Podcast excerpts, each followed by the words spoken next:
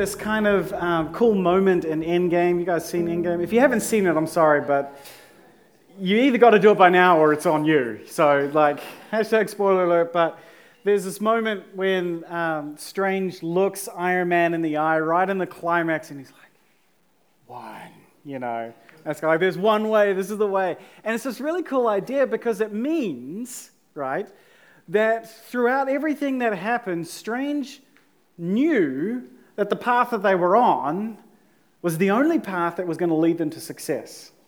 Right? So everything that happened after this scene, like Thanos doing his little clicky thing, people turning into sawdust, all of this sort of stuff, the horrible back and forth, everything that happens throughout the entire Endgame movie, the, this like people jumping off cliffs and all sorts of stuff, there's like, it's a lot of horrible stuff.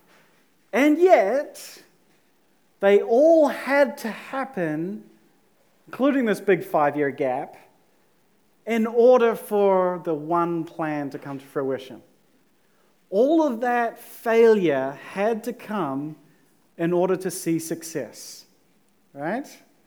That's just a nice, random, unrelated thought to anything that we're talking about, of course, in our series. So, let's get into it this morning. Um, if you have the Bible app on your phone, you will find it very helpful. Um, actually, I have Clicker. I will make click. There we go. So, this is a digital outline. This is what we use to kind of show the passages of, of the Bible that we're looking at, a few reflection questions. There's a visual in there that's going to come up a little bit later on as well.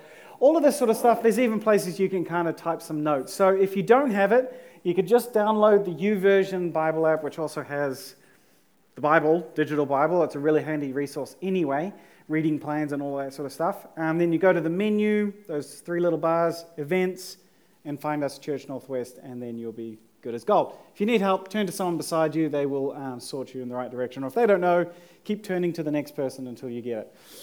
All right, so we are in the book of Daniel, and we've been doing this series of plotting the course when life goes sideways. And we're in our last week this week. We have looked at, in the first week, we looked at this idea from Daniel, his example, because his life went sideways, as we know, uh, pretty catastrophically. And we, we looked at his example, his story, and we saw that first we need to not give up on God. We need to keep trusting him. He's not gone anywhere, he has not abandoned us, he's right there.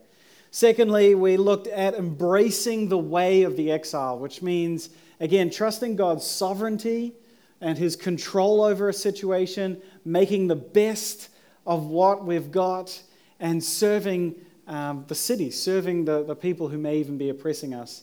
And then last week, which kind of uh, played into that a little bit as well, is embracing the partnership opportunities. We talked about seeing and being aware of the opportunities that God is opening up, even in the midst of our difficult situations, things that He is going to do, things He is planning to extend His kingdom. And our last week is uh, one more critical lesson that Daniel shows us, or that God shows us through the life of Daniel. And that is this to embrace the plan. Trust the plan. Now, if you've been in church uh, for any significant amount of time, uh, you would have probably come across Daniel before. Okay? Um, there's a lot of great stories in Daniel. You got the Daniel in the lion's den, which we had a look at. Um, there's the blazing fiery furnace. There's, there's lots of really, really cool stuff in there, some iconic stories. So you probably dabbled a little bit there, especially if you're in Sunday school. However, there's a lot more to Daniel than just those stories. It's the other half of the book that I actually find really, really interesting, but a lot of people don't really tend to wander into. It's kind of like the, the sort of sketchy neighborhood of the book of Daniel. We just stay away, we don't want to kind of go in there. But the other half of Daniel is a book of prophecies. It's dreams and it's visions about the future from his perspective, from Daniel's perspective, this future that is about to play out for him and for God's people. And it's, there's a lot of really important themes that come through these prophecies and some really interesting stuff. And I wish I could unpack all of them because I love them. They're just so amazing. We're going to look at one. But since the dreams and visions, as you can imagine, they get a little bit interesting they are not your normal. So, I mean, you've got dreams of statues and meteors. You've got dreams of trees, which we talked about that one. You've got beasts coming out of the ocean. There's this lion with an eagle's head and a leopard with four wings and this big iron giant thing. And it's like, this is crazy. There's one dream in particular about a ram and a goat. No, that's not quite right. Here we go. Yes, there we go. Uh, this big flying goat with a unicorn horn stabs and destroys this ram, which is just lovely for the kids. And so you've got this, this picture, and then the horn breaks off, and four horns pop out in the same space, and they all kind of point in different directions, and must have given him a headache. But then out of one of those horns, a little horn comes out, and the little horn starts talking, because, you know, that's normal, and kind of grabs some stars and tramples on the stars, and you're like, what the heck is going on? You know, it's, it's, it's weird. Okay? There's a lot of weirdness. There's a lot of imagery, right? It's, it's imagery, it's sort of fantastical language. And the idea is that there's meaning behind this, and it's kind of like a diamond mine. In fact, the whole Bible is like a diamond mine. You can walk along and you could probably pick up pretty good amount of diamonds just sitting on the ground. All right? They're, they're there. There's really good stuff in the Bible you can pick up nice and easily. But if you go digging, it takes a little more work, but there's a lot more treasure to be had under the ground. And the more you pull apart the Bible, the more there is. And there's just this wealth of treasure that you can do. But it takes a bit of work. It takes some deciphering, especially when you get to some of these passages. And that means it often ends up in the too hard basket for a lot of people. And I get that. Fair enough. But we're here and you don't have a choice. So we're going to go ahead and we're going to look at one of these passages and we're going to dive in a little bit. So today, oftentimes I might kind of breathe, like sort of talk more generally over scripture passages. Today we're going to get right into one, okay? So buckle up. We're going to look at chapter 9. And it starts off in chapter 9 not with a dream or a vision, but actually just with Daniel. And he's sitting there and he's praying. See, now Daniel, he's pushing about 85 years old in this particular chapter. He's done his dash. He's had a good, long, hard life. He's got his, you know, Persian gold card and he gets discounts and rides the bus for free and everything is fine. So he's kind of, but he doesn't get to retire. So he's still working for the king. The Persian retirement policy is work until you die or we kill you. So he's kind of, he's still working. In fact, this is the age at which he gets thrown in the lion's den. So picture that, okay? He gets thrown in the den and, you know, he, his dentures fall out and the lions are like, I'm not touching that. So maybe that's part of the story. So, but he's, he's old, okay? And he's been a captive in Babylon for, for 65 odd years. Okay, think about that. That's more than most of us have been alive. He's been in this country serving foreign kings. And he starts reading the book of Jeremiah or the prophecy of Jeremiah. It wasn't a book in the Bible at that time, but it would have been a scroll that the prophet Jeremiah lived about the same time as he did. Um, was talking about some of the things that are going on. And it says in there that the captivity, the exile in Babylon, was supposed to be about 70 years. And Daniel starts kind of going, hang on a second, that's coming up. We're getting close to the anniversary here. So he gets on his knees and he prays and he begs God to forgive his people and to restore them to Israel, that they would restore their glory because that's God's glory. They bear God's name, and so he wants them to restore them for God's sake. Anyway, before he's even done praying, God sends the angel Gabriel, his right hand man, his number one angel dude, and he sends him down to talk to Daniel. And this is what happens. Daniel says, He, being Gabriel, explained to me, Daniel, I have come here to give you insight and understanding. The moment you began praying, a command was given. And now I'm here to tell you what it was, for you are very precious to God. Listen carefully so that you can understand the meaning of your vision. And I actually really like this passage because this message to Daniel is basically God's message to us. The book of Daniel, and in fact, the Bible as a whole, is a gift to us to give us insight and understanding because we are very precious to Him. We are precious to God. He wants us to understand what's about to happen. He did not have to give us a Bible. He did not have to give us any instructions. He did not have to give us any real book to understand who he was. But he did because we're precious to him. So, let's listen carefully, both today and in general, to the words that God gives us. Listen carefully to his words so that we will understand the meaning of what God is telling us. All right, we got that? Good, because what follows is possibly one of the most confusing passages in the whole Bible. You're welcome, guys. Newbies, aren't you glad you chose today to come and visit us?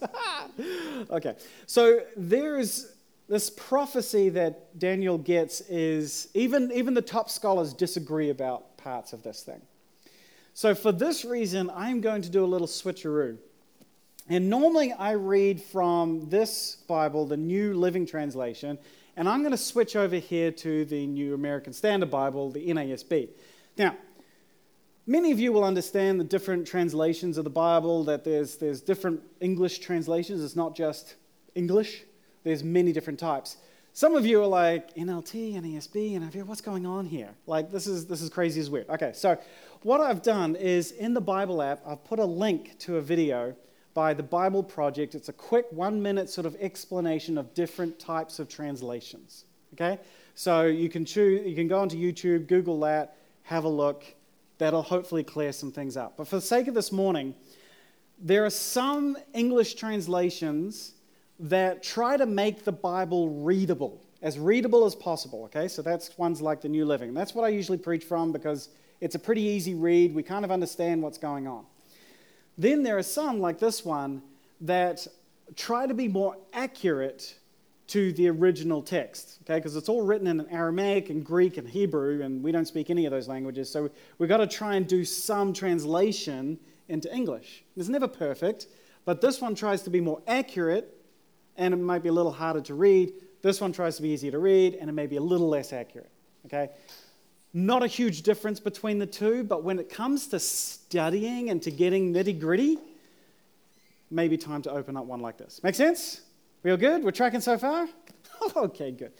All right, so this passage is going to be out of the NASB. This is what the prophecy is.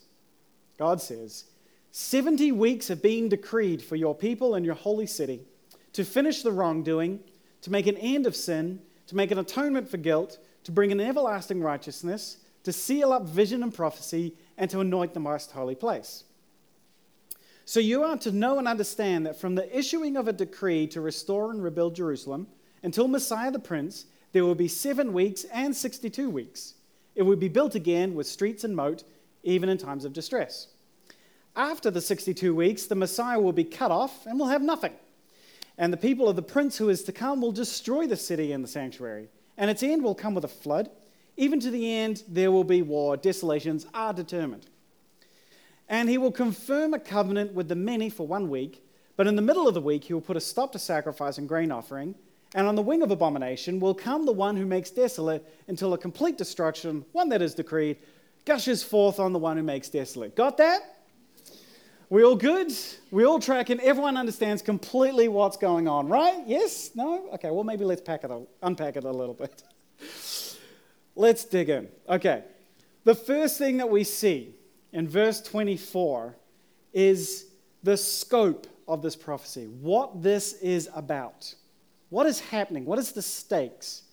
We're going to, this is for God's people and the holy city, which represents God's people to finish wrongdoing, make an end to sin, so no more sin, to make atonement for guilt, to forgive and to restore the relationship to God, to bring an everlasting righteousness, which again reconnect humanity to God, to seal our vision and prophecy, no more need for this type of stuff, and to anoint the most holy place, or some translations, the most holy person. Okay, so this person is going to be set or this place is going to be set. Okay? So we're not talking about, this is interesting because Daniel prayed and he said, Restore Israel, bring us back from Babylon, right? That's what he wanted. God's like, I'll do you one better. Not only am I going to bring you back, but I'm going to end sin completely. I'm going to end the problem that caused the exile, And I'm going to restore not just Israel, but I'm going to restore the Garden of Eden. Sorry. I'm going to restore the Garden of Eden. I'm going to restore everything that has gone wrong by anointing the most holy person, which would be anyone? Jesus, good, we're tracking, good. Or the most holy place, which would be Jerusalem, which would represent God's people. I don't think those two really can be pulled apart too much. So they're fairly interchangeable. We're talking about making things right. This is the scope of everything? But what does 70 weeks mean? We're not talking about 490 days, okay? In prophecy, sometimes 70 weeks would mean 70 weeks of years, okay? So we're talking about 490 years. That's where things get interesting, okay? Because when we start breaking it down, we get a chart. From the decree, hey, yeah, got a little pointer. From the decree here to Jerusalem being built is one lot of seven weeks. Remember, he said there'll be seven weeks and 62 weeks. Okay? And then there'll be 62 weeks until the Messiah, the anointed one, and there'll be another week and the end of sin. Okay? So, here's the interesting thing. We know from Ezra chapter 7 that there was a decree sent out to return exiles back to Israel. That happened in 458 BC. Okay, so we've got a starting point. This is great. Guess what happens one week of years, 49 years after that? This is from history, we know that the temple in the Jerusalem was finished. Now, bear in mind, all of this has been predicted long before any of this has happened. Okay? This is all God saying this is about what's about to happen, and it happens. Now, 62 weeks after that, which is, let me check my math, 434 years after 409 BC. Anyone want to take a guess? 26 AD. Now, it would be nice if it was zero, right? Like Jesus was born, right? Jesus wasn't born at zero. We got that one wrong. Jesus was actually born 4 BC, okay? So Jesus was born before Christ, but whatever. So Jesus is born 4 BC, which means Jesus would be 30 years old at the end of this prophecy when he does what? He gets baptized. God says, This is my son who I'm well pr- proud of. Listen to him. All right? And he takes on the mantle of being the Messiah. 62 weeks and seven weeks exactly after the decree, Jesus turns up. This is very interesting. Daniel has been given an accurate to the year plan of what's going to happen between when he gets his prayer answered and when we get our prayer truly answered when Jesus comes. Okay. Uh, now, after that, verse 26 um, says what happens after the 62 weeks, okay? In an indeterminate amount of time afterwards, some things are going to happen. The Messiah is going to cut off and have nothing. Did he? Yes, he died. He had nothing. He was stripped of everything in order to save us from our sins. And the people of the prince who is to come destroy the city and the sanctuary. End will come with a flood. Even to the end, there'll be war. Desolations are determined. Is pretty bad stuff. Common language within prophecy of something really horrible happening. Well, sometime after Jesus, something really horrible happened to the holy city. In AD 70, the Romans got tired of the Jews, came in, and leveled Jerusalem, leveled the temple. And the temple has never been built again since. Okay? So that could be what this is talking about here. I'm not going to stake my flag in that. Some people say this is something else. That's fine. But this kind of makes sense with the language that after the Messiah comes, he is going to be cut off. Bad things are going to happen. Okay? Which is important because in all of the prophecies that Daniel is given, it's never a bed of roses. There's a sense of this is going to happen, and during this time, bad things will happen. That's very important for us. But then we get to the last week, and that's where things kind of go a little haywire. Um, nope, okay. So in verse 27, there's he will convert, uh, confirm a covenant with the many for one week. So we're talking about the last week of the prophecy. And this is where we kind of go in two different directions. And it all comes down to who we mean by He will confirm a covenant. Okay? Let me give you the first option. The first is the he is referring to the prince from the previous verse, which is a common prophecy allusion to an antichrist or a figure that is set up against God, this big figure that's coming sometime in the future. So the last week in this, in this theory is completely separate from the other 69 weeks, right? So we had Jesus, he's at the end of the 69 weeks, and then we have this big gap, which we're living in right now, and then sometime in the future, this, this last seven year gap will happen, and there will be a, um, an antichrist that rises up, and then all sorts of weird stuff will happen, and then Jesus will come again. Right? This is a fairly common sort of theory, and it plays into Revelation as well that there's a lot of stuff happening about Antichrist and demons and dragons and who for what. There's all sorts of weird stuff happening. Another theory is that the last week happens directly after this, that he who confirms, confirms a covenant is actually the Messiah, confirms a covenant. Halfway through those three and a half years, the, um, the sacrifices are stopped, which would be the cross where Jesus dies, no more sacrifice needed. And then we have this odd three and a half years afterwards. What happens in three and a half years? Well, we get to a point where Stephen is stoned, where um, the first of the Gentiles are converted. So the first non Jews are converted. And so you can look at that and say, okay, here's what God did. He confirmed a covenant. He said, I'm going to make a covenant with you Jews. For seven years, you are going to get the very best of Jesus you are going to get the promised Messiah. I'm going to bring him to you for three and a half years. I'm going to quit sacrifices. And then I'm going to give you three and a half years of solid ministry by the church to the Jews. Because you are the first fruits. You are the first chosen ones of God. After that time, I'm now going to spread it out to the rest of the world. And that's what happens. When Stephen is killed, there is this dispersal of Christians throughout the rest of the world and suddenly the rest of the world comes down. So, okay, that's a whole lot of information, right? Why am I telling you all of this? Firstly, I wanted to show you the different um, theories here because scholars will disagree about some things in the Bible. We need to know this. We need to not be afraid of this. That when one scholar says, no, this means this, and another scholar says, no, this means this, and we sit in the middle and we go, I don't know what to believe. They're both smarter than me, but I have no idea. But what remains and what is agreed upon is the key unifying theory, the message behind this prophecy. We may not know the particulars about the last week, but let me know, tell you what we do know. We're all in agreement, mostly, that for 69 weeks, for 483 years, from the exile, there's Jesus. He turns up exactly when he said he was going to turn up.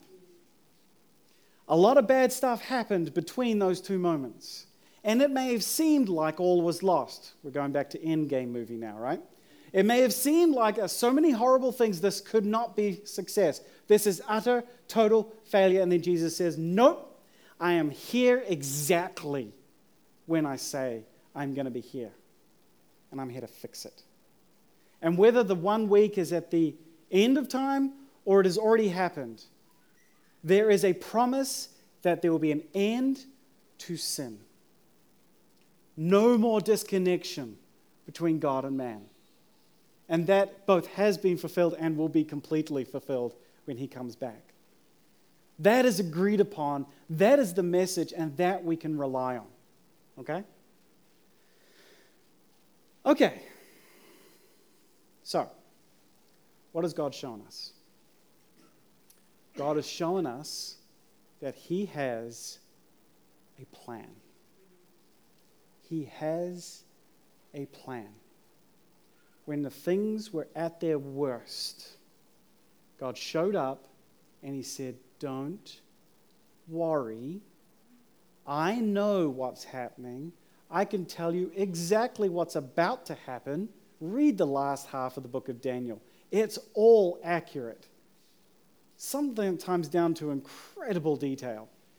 He says, I know what's going to happen. It's going to be bad for you. You're going to suffer. You're going to hurt. But you are never going to step outside of my control. You are never going to step outside of my plan, and you are never going to step outside of hope because I know what's coming and I know what I'm about to do. We get the book of, he got the book of Daniel to show that as the people went through those horrible times, they could rest on that promise. We get that book of Daniel to show that God proved himself right because he turned up exactly when he said he was going to turn up. Right? So, what does that mean for us? It means no matter how hard life gets, no matter how bad things get, no matter how horrible people are to us, no matter what situations we find ourselves in, embrace the plan. Trust the plan. Because the plan is good and it's going to work. Now, what's our plan? Daniel's plan's kind of done unless you believe that there's more of that to come. We don't get a specific roadmap like Daniel did. I'm kind of jealous because it would be nice if we could map out the times and dates, but even Jesus said, He's like, even I don't know the time, all right? I did not get clued in when I took on this Messiah gig. You know, when I get back to heaven, we'll chat and I'll get to know, but right now, I don't know. So I'm not telling you when it's happening because I don't know. Right? We don't know when it's going to happen. We don't know the number of years. We don't know the exact steps that are going to happen between now and then. But that doesn't mean we have no plan or no picture of the plan. For us, it comes in the book of Revelation. Now, you want to get weird, there's some weird stuff in Revelation, all right? And I would love to unpack that with you sometime because I love Revelation. And I actually think it's simpler than most people make it out to be. However, regardless of the details in Revelation, the message that is unified and agreed upon is simple God wins. There's going to be a lot of seeming failure between now and when God comes back, but when He comes back, He wins, and He will come back. It has been written, will not be taken back. We win. So, kia kaha. Hold strong. Trust the plan. Listen to this. Listen to what we have in front of us. I heard a loud shout. This is John seeing the vision of what's going to come. I heard a loud shout from the throne saying, Look, God's home is now among his people. He will live with them, and they will be his people. God himself will be with them. Notice it's repeated for emphasis.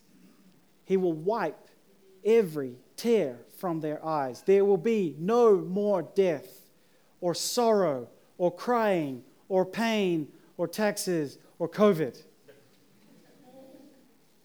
All these things are gone forever. That's our future. That's our hope.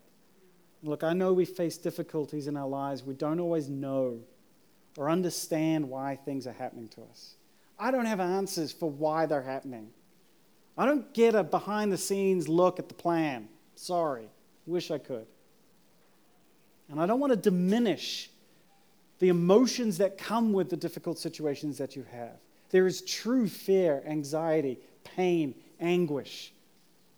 I feel some of that stuff sometimes. And I don't want to just give you platitudes. I know you're good here. I get that. But here's what I want to pray I pray that you would see the life of Daniel and you would see that even on the darkest paths we find ourselves walking down, if we stick close to Jesus, there are opportunities for victory and for power. There is an unshakable, unmovable plan in place. A plan far wider than the scope of our lives and far longer than the scope of our lives. It is a plan conceived and driven by the God who created the universe by talking And it is a plan that leads us unswervingly towards an eternal future of peace, hope, love, victory.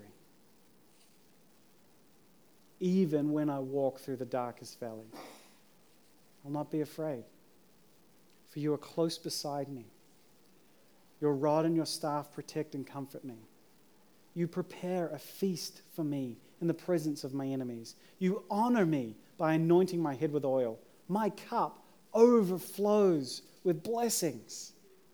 Surely your goodness and unfailing love will pursue me all the days of my life.